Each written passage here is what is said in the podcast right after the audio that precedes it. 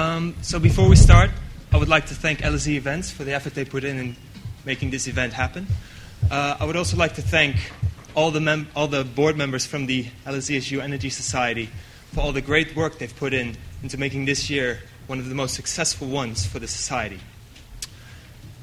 What made us successful was the work ethic that we and many other students here at the LSE live by, namely to always try and do a little more than what is expected of you, and, and to always remain humble towards the people around you. Remaining, uh, being significant and maintaining humility is what I believe best describes our guest speaker of today, Professor Jeffrey Sachs. Despite the many guest lectures that he has given around the world, his response to my invite to our university was met with such great excitement that it felt like his, if it were to be his very first lecture ever given. So our email correspondence, I think, only took around 11 minutes, and here we are three weeks later. The guest lecture will be chaired by Stuart Corbridge, who is the pro director of the LSE and professor in international development. Before handing the floor over to Professor Corbridge, please join me in welcoming both these esteemed professors today. Thank you.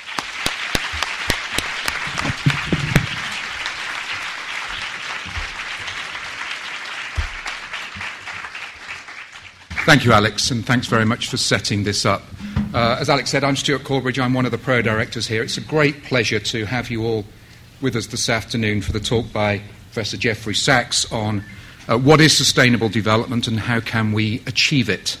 Um, you are very welcome to tweet through this, and I gather the hashtag is LSE development. But if you could turn your phones to the silent mode, that would be helpful.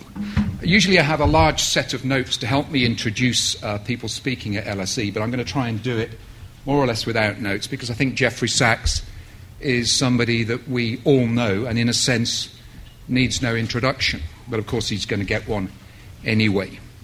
Um, Jeffrey was a full professor of economics at Harvard University at the age of 28. Now, to any academic, that is an extraordinary achievement and gives you a sense of the intellectual standing of our guest speaker today. I first became aware of Jeffrey's work, I think, in the 1980s when he was working on trade and debt and stabilization, particularly in the wake of the Latin American debt crisis. He advised famously and successfully the government of Bolivia in the mid 1980s how to deal with the crisis of hyperinflation there. And of course, soon thereafter, as we began to move into transition economies in the post communist world, uh, Jeffrey Sachs was a notable, perhaps, I think, by some distance, the most notable advisor to a number of transitional countries, including uh, Boris Yeltsin's Russia. He did become associated, and he's fought back against this association with the phrase the big push.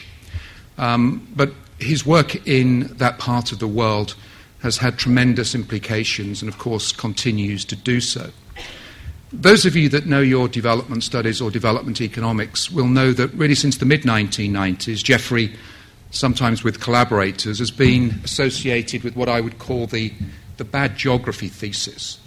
Uh, this is fundamentally the idea that many of the problems of countries close to the equator are a result mainly of tropicality, of poor climate, of poor soils, of bad disease pathologies, rather than, say, uh, the consequences of history or institutions. Uh, it is a controversial thesis. Uh, Jeffrey's had many debates with people like Bill Easterly on this matter.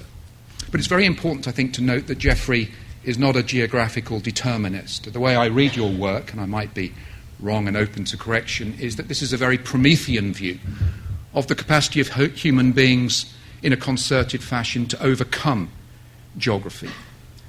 Using expertise, foreign capital, foreign aid, we can build roads, we can build railroads and new ports, and we can overcome some of the problems of schistosomiasis or malaria.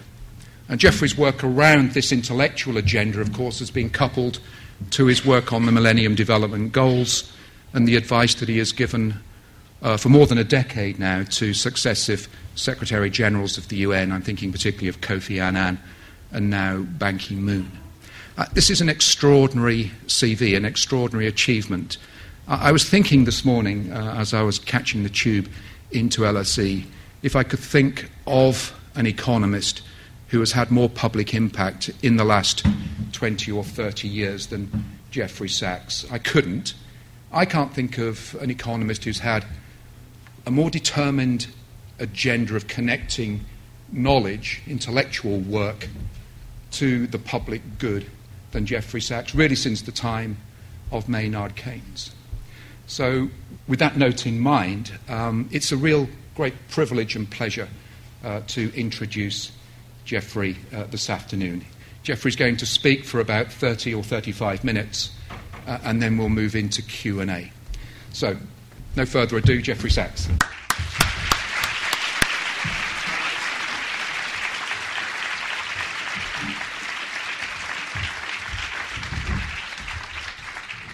Thank you, thank you, thank you.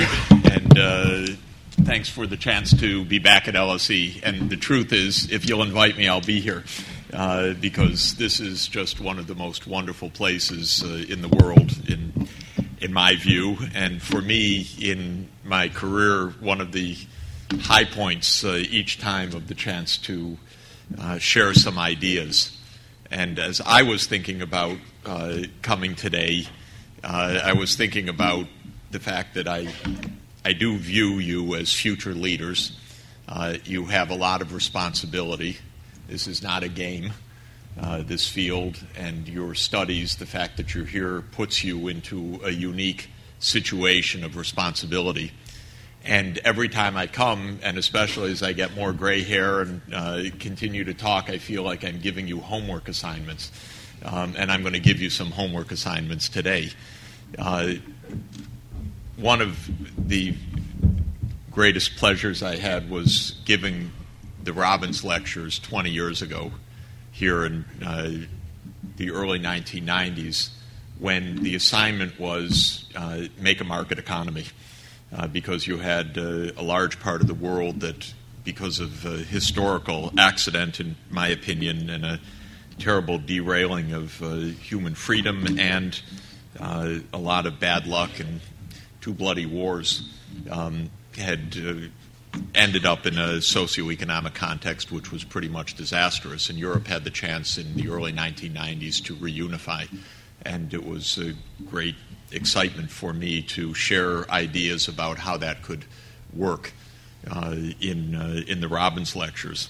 And I felt at the time, as I had worked in Latin America and worked in Eastern Europe and then former Soviet Union, that the world really was coming together into a single economic space, and uh, also with engagement in China and India, I felt I was watching in close hand the globalization really taking form and seeing what it really meant to have a, a global economy and global society. When I came uh, again 10 years later, though there were many visits in between, but uh, the next high point for me, in a way, was the birth of the Millennium Development Goals. And in a, essence, it was another message which I felt needed to be a counterpoint to the earlier one because I never felt, and yet some people did believe, that making markets in Eastern Europe meant that the market economy was the essence and end of economic organization. Yet, what I believed and what I think uh, the great economics literature and history has shown always is that a mixed and balanced society of markets, state, and civil society is at the essence of uh, social and economic health. And one of the things that the Millennium Development Goals signaled was implicitly at least a statement that markets alone were not sufficient, that one needed to direct attention and public investment towards the needs of the poorest of the poor. And uh, as you just heard, I'm a believer that there is such thing as a poverty trap, uh, not just one, but many uh, aspects of that. I have stood in lots of villages uh, in northern Mali or in Yemen or in many other places. And I must tell you, uh, the Inada conditions do not apply. Uh, that means, if you've studied uh, growth theory, the marginal product of capital when you have none of it is not infin- infinite, it's closer to zero. Uh, there really are problems uh, at very low levels of income when there's no infrastructure, uh, when there's no public health, when water is scarce, when climate is tough, when the mosquitoes are biting, uh, when there are no roads to the ports, when there's no rail, when there's no coal or diamonds or gold or oil under the ground uh, to uh, rescue you because some investor is easily going to come in. And the idea that it's just willpower alone seems to me to be extraordinarily naive. And I would like to take a lot of my colleagues by the scruff of the collar and push them to these places and say, okay, stop complaining, you solve the problem. because I think a lot of theory that says, well, let's blame the governments or the poor or whatever for their problems is a serious mistake. But in any event, the message in the early 2000s was we need public investment directed towards the needs of the poorest of the poor to complement this globalization process. Today, I want to make the assignment one step harder. Markets are not enough. Fighting poverty is not enough. It's not a surprise. We do have global planetary boundaries which are real, severe, and in your generation's time will be the most pertinent, perhaps, of the challenges that need to be faced economically. And this makes a huge difference in how we think about economic development, global objectives, and our prospects. Because, again, markets are wonderful when they work. You got to love them. No one has to organize them. Uh, you don't need uh, even an auctioneer. Uh, you don't uh, even need an invisible hand. Uh, you just need a lot of uh, private greed, which is in abundance. and you, you need people pursuing their own wants, which is also about the easiest thing in the world to mobilize. And when those combinations fit and some other technical conditions like some competition applies, uh, markets are absolutely wonderful. But when those conditions fail, then we have very, very serious problems, and that's what makes economics the most interesting, in my view, is the public economics side which is markets are easy to understand and they're beautiful, but the fallacy is to fall in love with simplicities and fail to appreciate the complexities. And the complexities involve both issues of static and dynamic efficiency, in other words, how economies evolve over time, especially when knowledge and technology are at the center, because those are not normal goods, uh, knowledge and technology. They have very distinct uh, uh, attributes, especially their non rivalness, that makes them very different from normal uh, private economic goods, and also profound challenges of equity. Um, and our, we know that income distribution in the world is awry in many different ways at our own time because our societies are highly unequal within our societies because the world is shockingly unequal uh, between the wealth that you can see anywhere in this neighborhood compared to the extreme poverty that you can see in a lot of parts of the world. And that's a puzzle and a moral challenge for us, but also intergenerationally because we really are. Uh, here for a pretty brief time, and part of our responsibility is to uh, make sure that we're not uh, the, the last generation on a healthy planet. And because of size and scale of the world right now, we risk exactly being that. Uh, so we have some unique challenges here. So I want to put my remarks today in this context of progression. Globalization became a reality in the early 1990s. On the whole, it's a powerful and dynamic reality. I believe in globalization because I believe in a world of openness of ideas, trade, movement, finance, uh, and think that we can get a lot out of uh, a global society. Ten years later, the issue was how many parts of the world were falling off the edge in that new globalization, not necessarily caused by globalization, but at a minimum neglected by it, because markets are really trained to ignore poor people by and large. And really good businesses are especially trained to ignore people who can't buy their goods.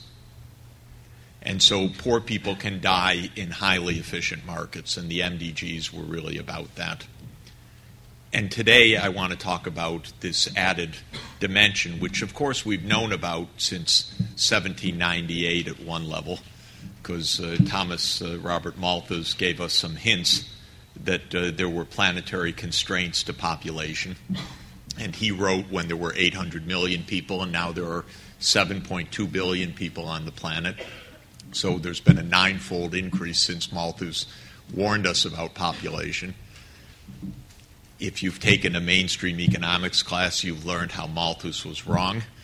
Malthus has not yet been proven wrong by any means because we have not yet achieved a sustainable food supply, even, much less a sustainable economy. So Malthus still hovers over us as a warning. Uh, and we're not there yet uh, in, in terms of uh, a, a uh, an ultimate resolution of this question. Um, but we've known not since not only since Malthus, but since uh, limits to growth in 1972, since the first World Summit on Environment and, and, Development in Stockholm in 1972, since the Earth Summit in Rio in 1992, and since the Rio Plus 20 Summit last June, that we do have a kind of collision course between global economic growth, which has been accelerated by globalization, to be sure. Without question, globalization is the friend of development growth because we have a speeded up catching up process of which China is the exemplar. But we also now have increasingly a collision course with, with the natural environment. I was a uh, freshman in college in 1972, uh, and the first book we read was Limits to Growth. Uh, has anybody here read Limits to Growth? Is it assigned? How many people never heard of it, by the way? Okay, Limits to Growth was a very influential book uh, written in 1972, which said that the world will face a calamity if it continues on a kind of business as usual growth path because it will run out of resources. It will face critical limitations. When it was written, the limitations that it looked at were limitations of uh, physical supplies of commodities. Now we would look at a different kind of limitation the limitation of the atmosphere to be able to absorb greenhouse gases, for example, or the functioning of ecosystems, the ability of rivers and estuaries to dissipate fluxes of nitrogen and phosphorus. Limits to Growth said that with exponential growth in the world economy and a finite Earth, we were bound to hit a barrier, which was exactly the point that Malthus had made. Malthus basically is a book about comparing exponential growth and linear growth. Uh, and saying that exponential growth always wins uh, in the end, so that there are limits uh, and problems. And Limits to Growth made the same point. Now, I was assigned that book as a freshman uh, in my introductory economics class, mainly so the professor could laugh at it uh, because we were told at the time this is silly. This is a model that doesn't have prices in it. As commodities become scarce, their price will go up. That will generate substitution, efficiency, uh, and uh, uh, uh, innovation, and so forth. And don't those modelers down at MIT, that was part of the point. I was a student at Harvard. Uh, so don't those modelers down at MIT know any economics? Uh, they were not in an economics department, they were in a social dynamics department. But that's haunted me. Uh, and uh, a lot of what I learned in economics has haunted me over the years uh, because uh, there are a lot of simplifications that are snuck in to uh, the deal early on and that uh, weigh on you for the next 40 years uh, as you think about these problems uh, and you realize that an innocent uh, thing, who knows the Inada conditions here, by the way? Anybody? No, you don't know the phrase.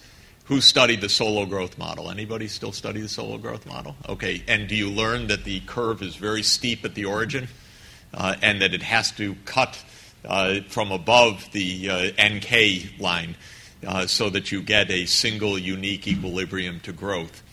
And the Inada condition is the definition that the marginal productivity of capital is very, very high in very poor countries. You've got great things to invest in, after all.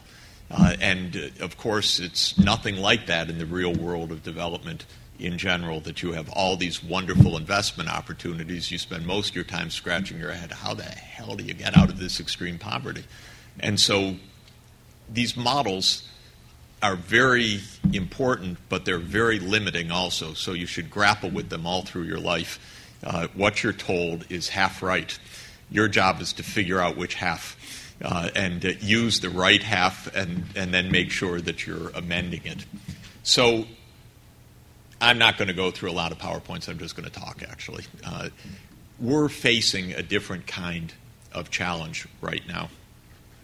And the challenge is that globalization, broadly speaking, has brought together 7 billion people in the world economy. It has created pretty rapid economic growth in the developing countries, which are about 6 billion of the 7.2 billion people.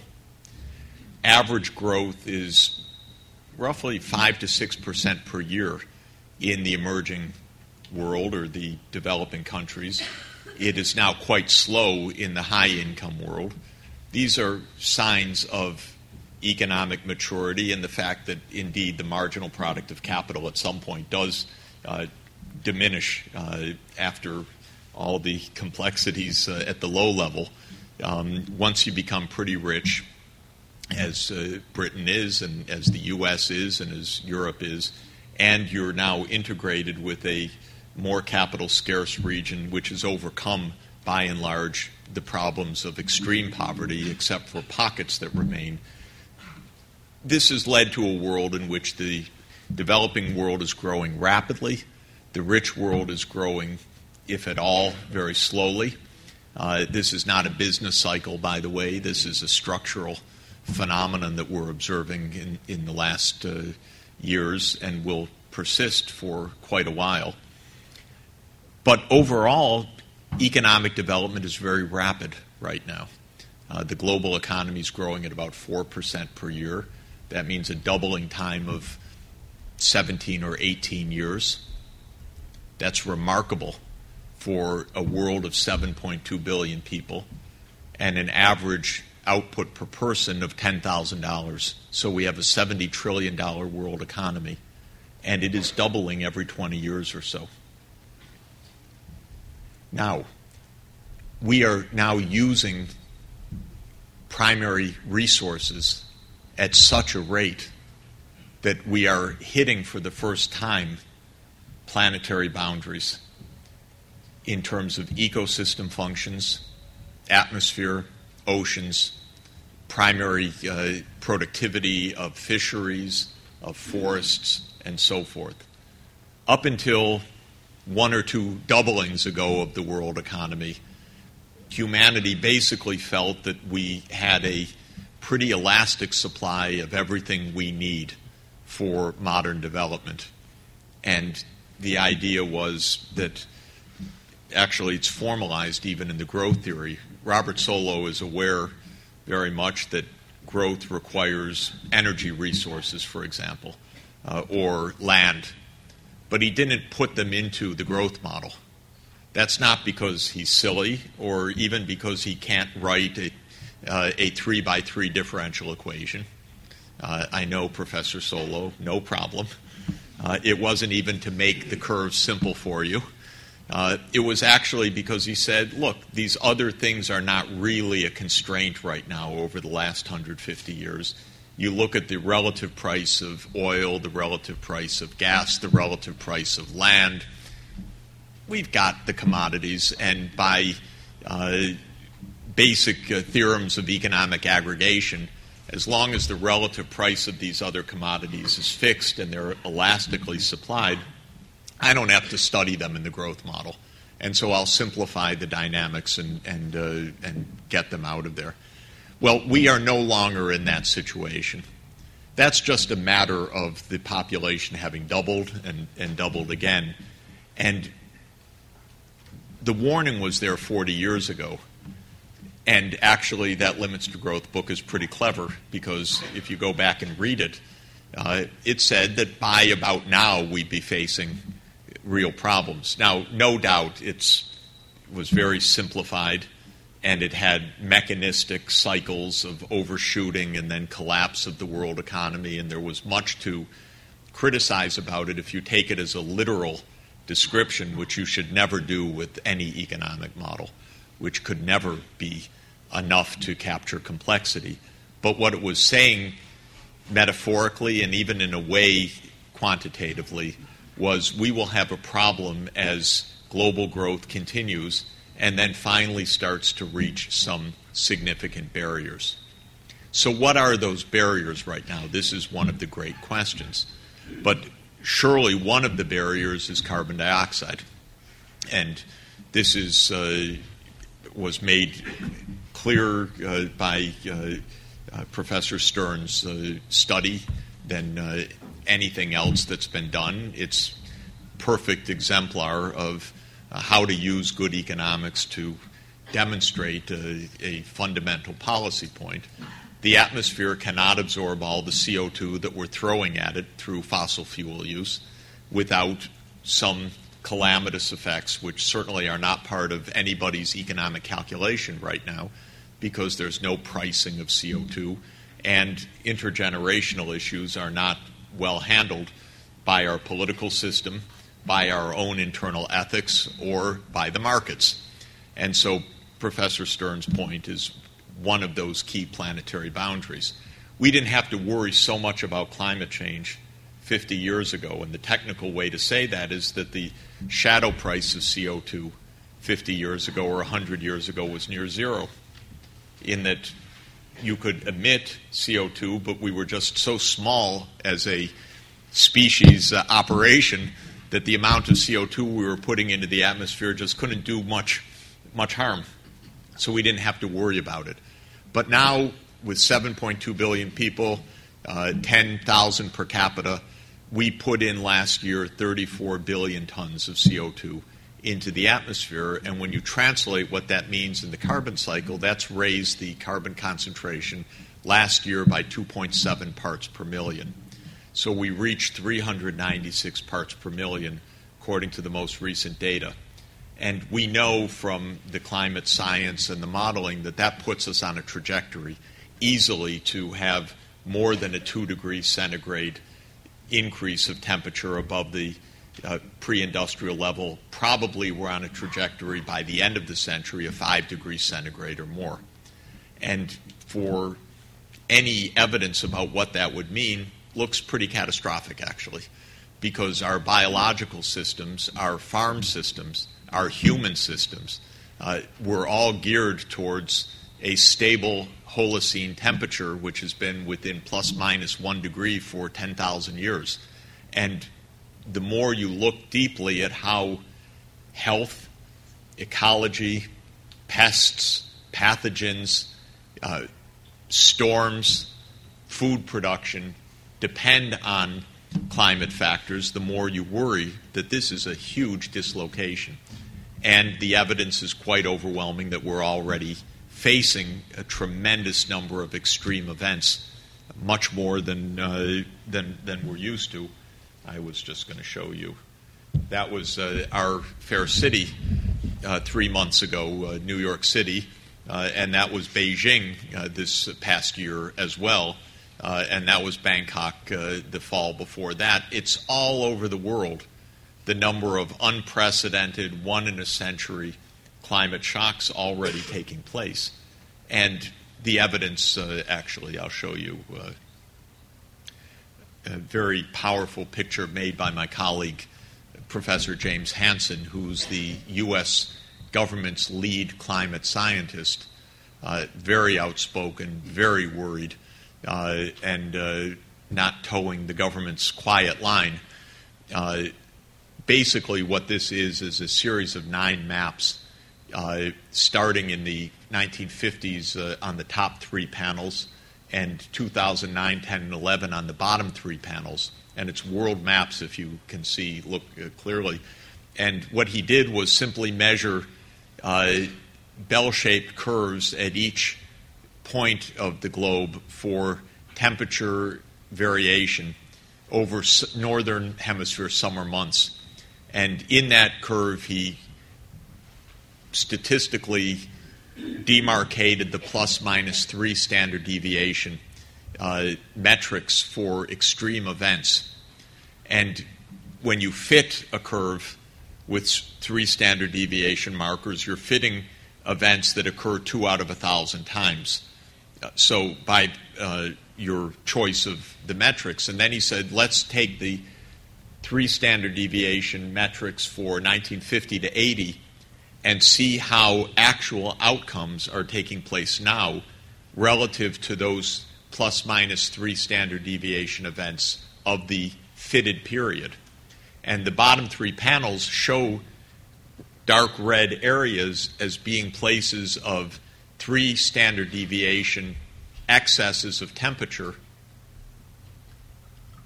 based on the 50 to 80 baseline. And what you can see is the world map is covered with red. Not surprisingly, uh, it's rather intuitive. We're hitting extreme events as the new norm. Probably 5 to 10 percent of the time, or 5 to 10 percent of the planet's land area, is covered by a three standard deviation heat anomaly now, which is extraordinary. And of course, it's raising sea levels, it's changing precipitation patterns, it's increasing uh, drought frequency, it's increasing variability of precipitation patterns, uh, it's increasing heat waves, it's increasing evapotranspiration, it's undermining uh, ecological functioning, and so on. That's just CO2. It behooves us to understand and catalog how this large human enterprise of ours is hitting a range of ecological and uh, uh, and uh, chemical flux uh, and other barriers. Another dramatic one from CO2, of course, is the acidification of oceans, which have already experienced a drop of pH of uh, 0.1 units. But the tendency is that the pH could decrease, in other words, become more acid by 0.4 or even 0.5 units of pH. That would probably devastate a large part of the marine food webs uh, because all carbonate species, from uh, microorganisms to exoskeleton species to the corals, which are part of the uh, fisheries ecosystems as well, would not be able to build their carbonate shells because basically the acids change the carbonate bicarbonate balance and make it impossible to uh, provide enough energy to work upstream to build the uh, exoskeletons. And so this is something, even aside from climate change, that is our current trajectory. Then we have the fact that to feed 7.2 billion people, we use a lot of fertilizer. It's inevitable that we use a lot of fertilizer because there is no way that organic farming by itself could feed 7.2 billion people. It would be a wonderful way to feed a billion people, but we have 7.2 billion people to feed. And this means that we're putting on probably 100, about 150 million metric tons uh, of uh, chemical fertilizer right now, and a lot of that volatilizes, and a lot of that leaches uh, into the groundwater and it ends up in estuaries and it ends up causing eutrophication and hypoxia. And we have about 130 estuaries around the world, which are among the most productive uh, ecosystems.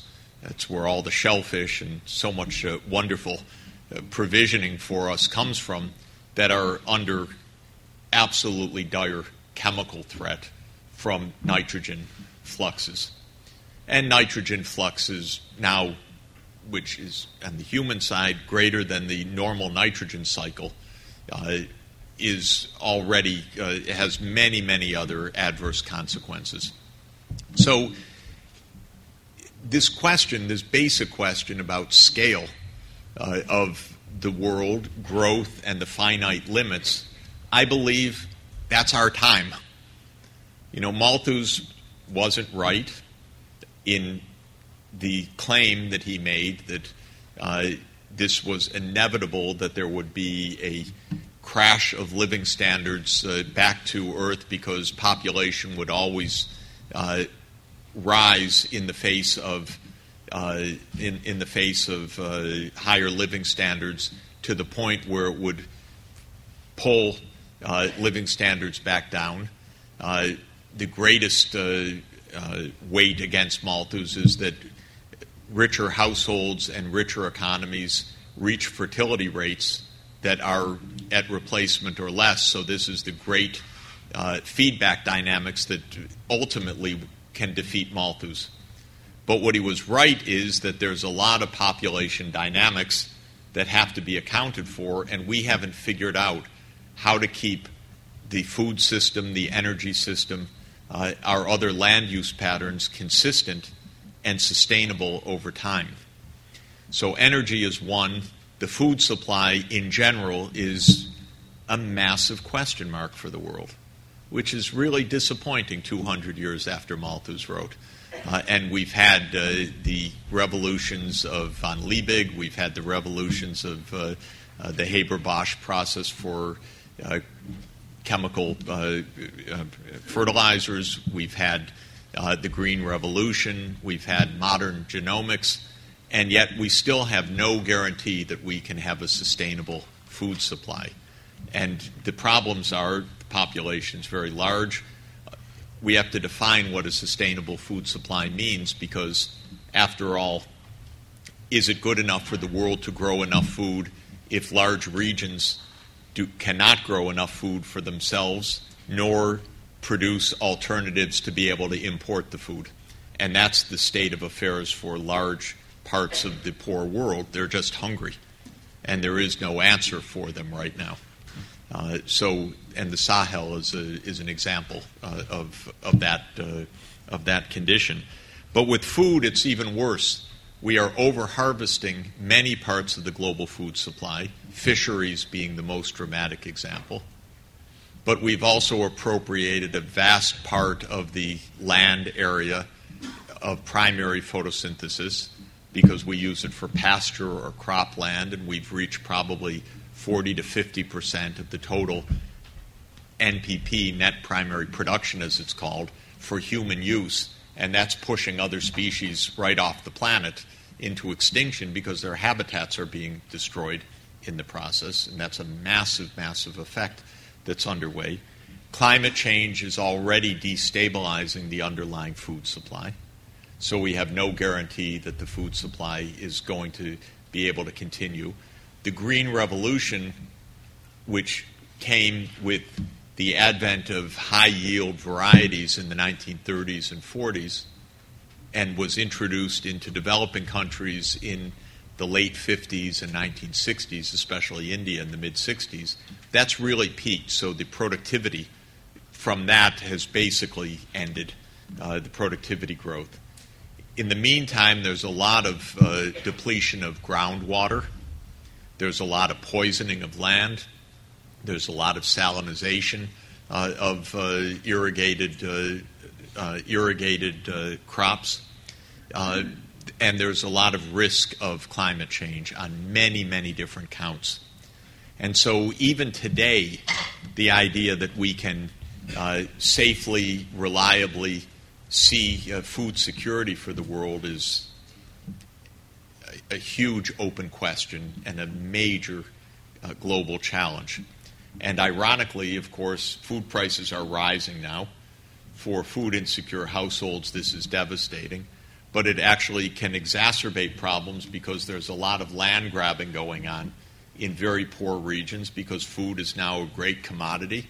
Investment bankers and private equity and others uh, come in uh, and uh, buy up land with corrupt politicians, taking land away from local communities and actually exporting food from food deficit regions. This is a point that uh, Amartya Sen, of course, made famous that famines can be places of net export of food because the local populations don't have the purchasing power to buy even the food that's produced locally. And this could happen in parts of Africa.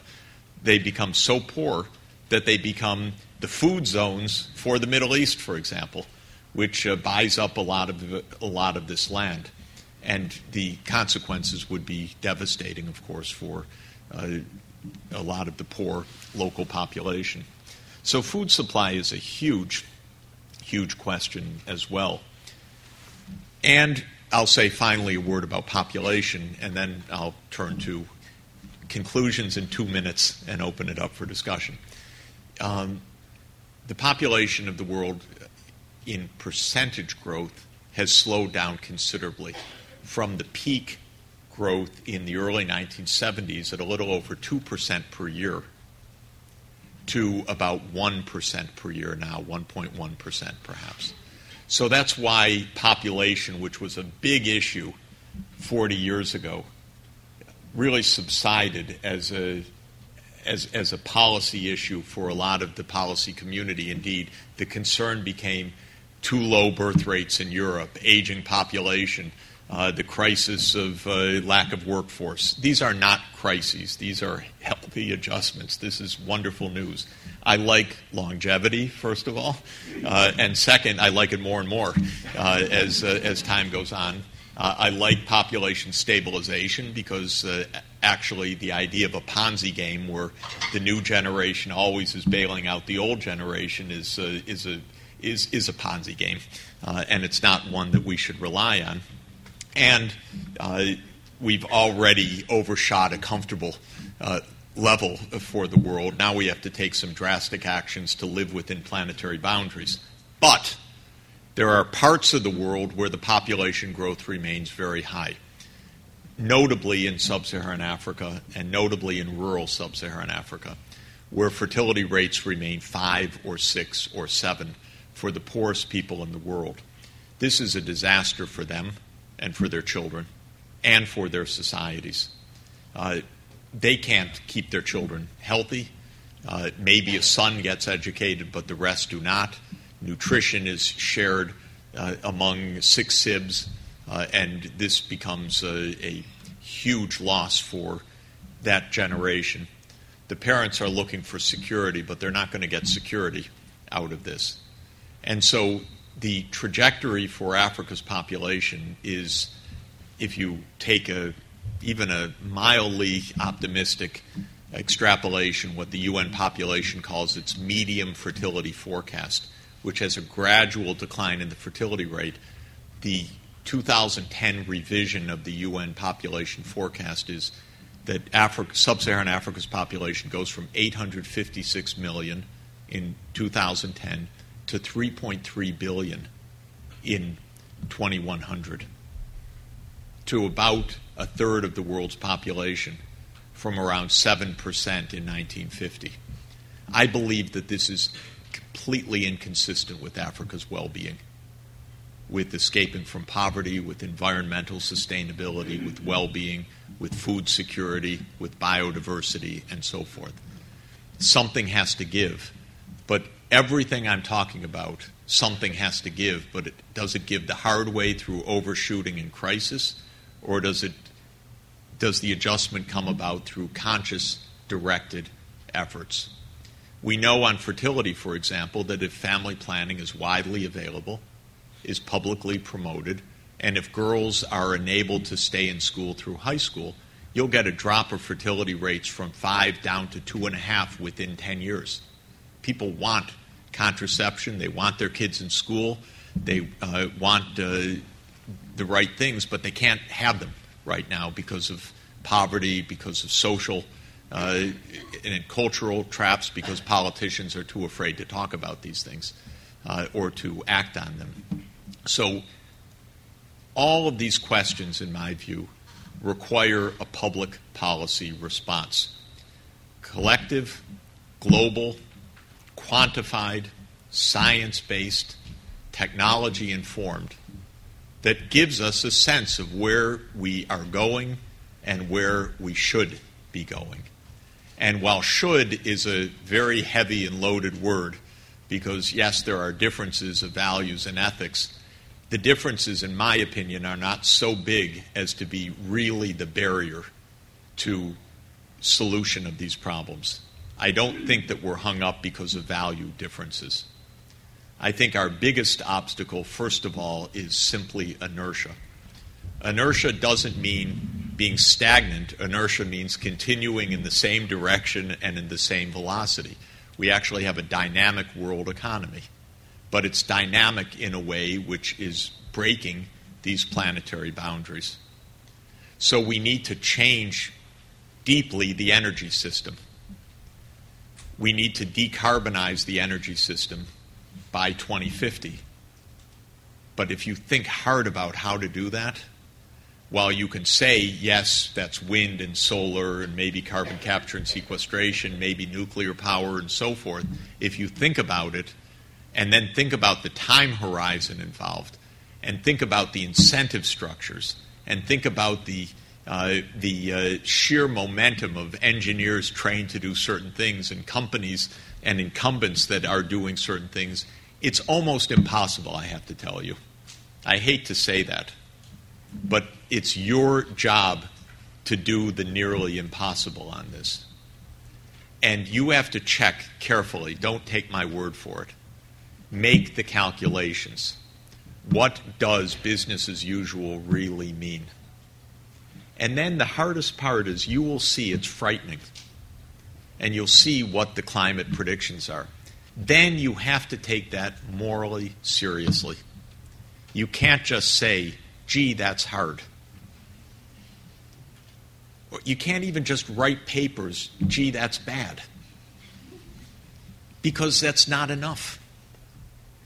And it's not as if there's some other place but professionally trained specialists that are going to do this job. The oil companies will not do this job. The politicians will not do this job.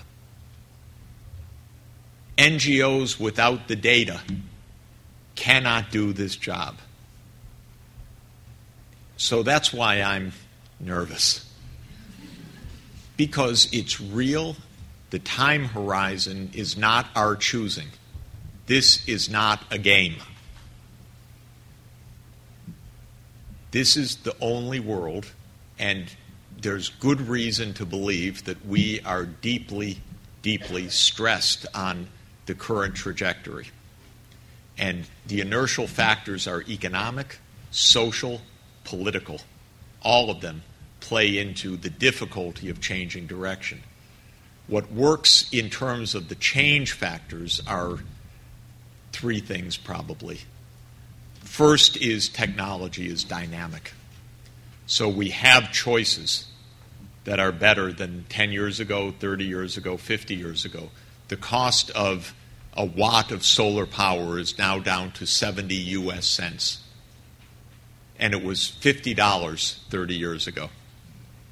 So there's a huge potential for new energy sources. And information, even more uh, cost effective because the cost of processing information's come down a billionfold in the last 50 years. That's Moore's law, and we can make Moore's economy out of it. We can really do things in much better ways now because of the ability to access, process, and transmit information in massive uh, amounts. So technology is our friend, except for the fact that technology works in the other direction as well. I was with the VP of Shell yesterday. I know you had a vice president speak here. I think this was a different vice president. He was showing a uh, new ship, which is a floating uh, uh, LNG plant. Did he show you that here? Okay. Yeah, really frightening. Uh, you know, amazing technology, seven times the world's largest aircraft carrier, able to withstand, uh, according to the claims, a, a, Category 5 typhoon. And what's the purpose? The purpose is you can go over any seabed as far from the coast as you want, drop your, uh, drop your well there. You don't need a pipeline to the shore to an LNG facility. You're just going to process the LNG right in your floating factory and then take it off a barge to China. And that's technology. Amazing. We can burn so much CO2 you can't even imagine. Uh, and uh, we've discovered how to get gas out of shale, and we can do horizontal drilling, and we can hydrofrack uh, impossible reserves, and we can free up every carbon molecule you can find. And we can burn it, and we can accelerate the amount of CO2, and that's also technology. So, technology is double edged, and it's not by itself a savior. It also accelerates depletion. And so you have to make choices, which we find hard to do, especially President Obama's energy policy literally is called all of the above. Are you kidding? I mean, honestly, Mr. President, that is not an energy policy. That is a lobbyist dream, which is, of course, why it's designed that way. It's designed absolutely to sound like I love wind and I love solar and I love hydrofracking, and I love drilling on, uh, on uh, federal lands, and I love it all. And nature doesn't care how many solar panels you put up, nature cares how much CO2 you emit. So all of the above cannot be an answer to these problems. No way. Incoherent. Pure politics, not human need. So, technology is one of the factors that gets us in the right direction. Prices can be another factor. There will be increased scarcity, and that actually can be a signal. And some of that scarcity will show up not just in destruction of ecosystems, but actually in truly uh, higher prices of fossil fuels, and that'll give incentives to renewables, though probably and certainly by itself not enough. And the, the last part is uh, that goes in our favor is human decency, which is actually people do not want to wreck the planet. And people do not want to do everything to maximize the Shell profits this quarter. That's not our ultimate objective. And most people know it.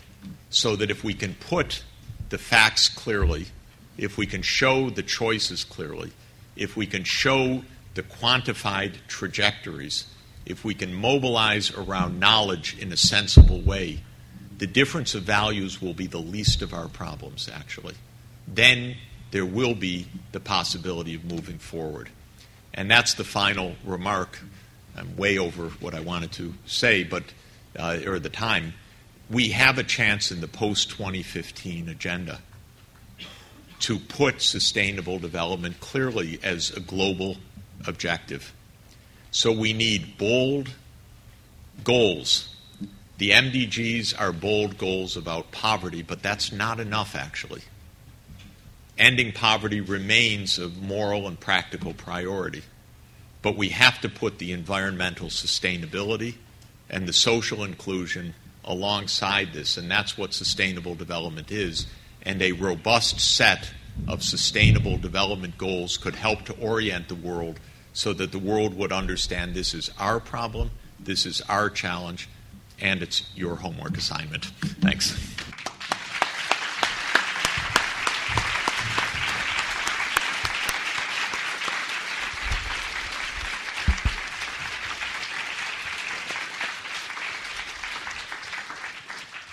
Thank you, Jeffrey.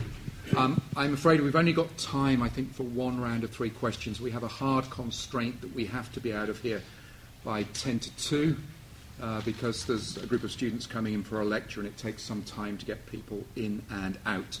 Be aware that we're also podcasting, so I'll start with you. Uh, microphone will come to you. Please keep it short and give your name. Thank, thank you for Thank you for the um, talk, Professor Sachs. My name is Lisa Pretorius, and I'm studying environmental economics um, at LSE. If we look at the global carbon budget that we have, if we're going to stay in line with um, averting global climate change or dangerous climate change, and we look at the fossil fuels that we have already found and are owned in stock exchanges, we actually can't burn what we have um, already, let alone be investing in new technologies to find more fossil fuels and shale gas and whatever else. Um, what do you think about the, um, the drive to divest in fossil fuels? And do we need The to drive? be the drive to divest from fossil fuel assets? Divest from That's- fossil fuel. yeah. Um, and does this need to be more urgent? Thank you. Uh, gentleman here in the middle. If you just pass it over, yeah, just to you. Thank you. We'll take one more afterwards. Okay, my name is Mr. Stefano Bonfa. I'm from Oxford the Sustainable Development. I'm interested more on the concept of strategy. In other words, you cannot have a sustainable development if you don't have a strategy. Second, you just mentioned data or information. I think in order to reach the sustainable development, development and implementation of strategy, you need to start from data. And that's what is missing completely. We do not know yet, neither the climate, neither the environment. We don't know how to integrate different type of data. We don't know how, then we need some kind of pilot projects, demonstration project in a more comprehensive, integrated approach in order to implement. And this is where we need IT, special IT, information technology like the new Just technology emerging. question, please. What is your comment about it? Thank you. Good. One more. Um, perhaps in the middle there. Um, I'm sorry, I'm going to have to. s- Yes, just with, with a hand up. Hooped T-shirt. Hi, thank you. Uh, my name's Julia, and I'm wondering why do you think this issue is such a left versus right politically, where left wing people want to do something about it and the right wing politicians are not touching it? And what can we do to fix that? That's great. That's wonderful. Good. Excellent uh, questions. Thanks very much. The fossil fuel budget is clear that we cannot burn all the fossil uh, resources or even proved reserves that we have without uh, great damage. So there are only two ways out of that. Either uh, we get lucky and uh, non-renewable, or I'm sorry, renewable or alternative low-carbon energy sources outcompete uh, these uh, reserves and strand them. Uh, so if solar power came down uh, much more cheaply and other resources came down cheaply, you could end up with the resources on the ground but unprofitable to produce. The alternative is, of course, to put the thumb on the scale by uh, means uh, like regulation or the permit system, which I don't like very much uh, for a lot of reasons, or carbon taxation uh, that basically strands these assets uh, in the other way. You simply can't use them because it's more efficient to use them in the alternative way. Essentially, we need to change the energy system rapidly, deeply, pervasively to low carbon. All of the studies that have been done on roadmaps to 2050 come to a similar set of conclusions about how that might be done. Probably we need a mix of renewables and nuclear and some carbon capture and sequestration, but there are big questions about all uh, in terms of uh, specifics and underlying technologies. There needs to be a lot of technological innovation along the way, but we need to make that transformation a lot faster than we're making it now. And for that, we need public policy that is absolutely, uh, I think, the simplest two parts of that are massive technological efforts in demonstration and in uh, R&D combined with pricing and regulatory uh, limits uh, and feed-in tariffs that are encouraging the transformation. In terms of, uh, you know, what does that mean in terms of uh, divestment? Divestment campaigns and so forth can be a, a, a, tactic on many things, but what's really needed right now are roadmaps that are credible, that are clear, that show what does it mean, how can you produce for a world economy the terawatts that we need to support development on the one side, but to do it in a low carbon manner. And I don't think we have enough of those roadmaps that are clearly defined, so I don't think there's enough clarity about what the choices are. In terms of strategy and data, one basic point I, I think you would agree is proper strategy does not mean knowing everything. Proper strategy is always optimizing in some sense uh, under uncertainty. So this is dynamic stochastic programming in some sense, meaning that you're making decisions under uncertainty. You're designing to learn. So the more you learn, the more uh, you adjust your decisions over time. You can't lock in a single scenario. we have a tremendous capacity to collect new data now, unprecedented, of course, the amount of uh, data that can be collected, georeferenced, spatial, satellite based, uh, local human system based. This is, should be, and it is already, the heyday of data. It's just that the advertisers are using it a lot more than we are right now. The advertisers know what everybody buys in every uh, in every village, or, or, will know soon. But we ought to know uh, whether they're staying alive, how they're staying alive, what their energy demands are. Uh, we're in an age where massive data could help with uh, massive solutions to to the problems and information technology. As it's reflected, by the way, not only directly in information, but in nanotechnology, in material science, uh, in energy systems, is so potentially vast. I was at, on a panel yesterday with a professor at MIT who is using viruses to deliver nanotubes to solar panels. So she calls it introducing DNA into non biological materials and getting improved performance of these solar panels by 30% because the electrons now have pathways to uh, travel at lower resistance. It's just it's, it, that is an information technology breakthrough reflected in uh, in uh, nano uh, nanomaterials. This question about left versus right is a fascinating uh, question. Uh, of course, the the right has many purposes and motivations and means a number of things. If the right means deregulation because you're an oil company executive or Rupert Murdoch, it's not too hard to see what the motivations are about. It's just money. Uh, and uh, the corporate capacity to lie is probably the only unbounded part of our universe. Uh, so uh, that's part of what is, uh, what, what is uh, driving this. But there's also a libertarian ideology. A libertarian ideology says leave us alone, uh, and that is the ultimate good. And uh, you know that by itself can be taken as a philosophical proposition. Strikes me as a, a, very weird one to think that being left alone is the ultimate good. But in any event, it also is based on the idea that uh, the invisible hand will will help us. So there's a, a, a, a positive argument, a functional argument that goes along with libertarianism. And it is contradicted by greenhouse gases. So there's a problem with climate change for libertarians, which is that you can't really have uh, a libertarian view and a reality of climate change. And so the solution in the United States has been to deny the climate change.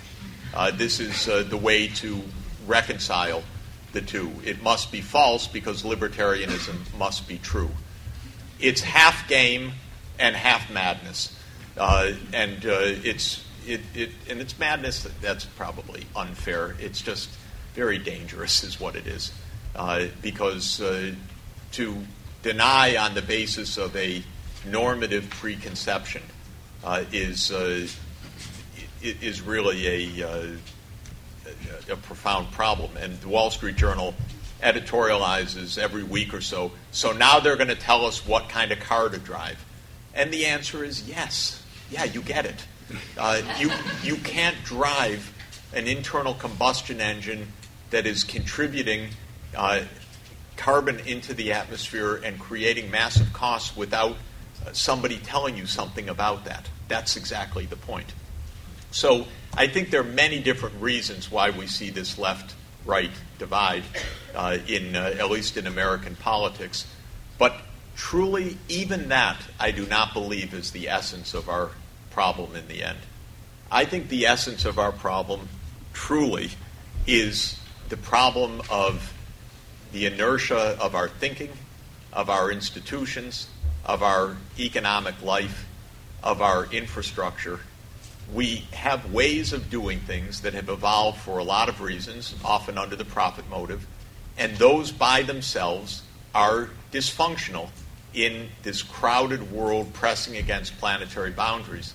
And it's not individual, it's not even ideology. All of the things we're talking about, ideology, vested interests, and so forth, slow an adjustment. But they don't really determine the problem. The problem has come in a more innocent way which is this is how the world economy has evolved. James Watt did a great thing when he made the steam engine effective uh, and we started to burn coal. He didn't know about the greenhouse effect. And even if he had, had he known, he probably would have said, well, that's a problem for LSE in 2013, not my problem. Uh, in the meantime, we need economic growth. And so I think our problem is the dynamics and the momentum. And there again, I believe the ultimate change agent in the world is knowledge. And so produce the knowledge, be more specific, more focused, more targeted, identify alternative pathways, help people to choose them, and I think we'll find our way. But time is short.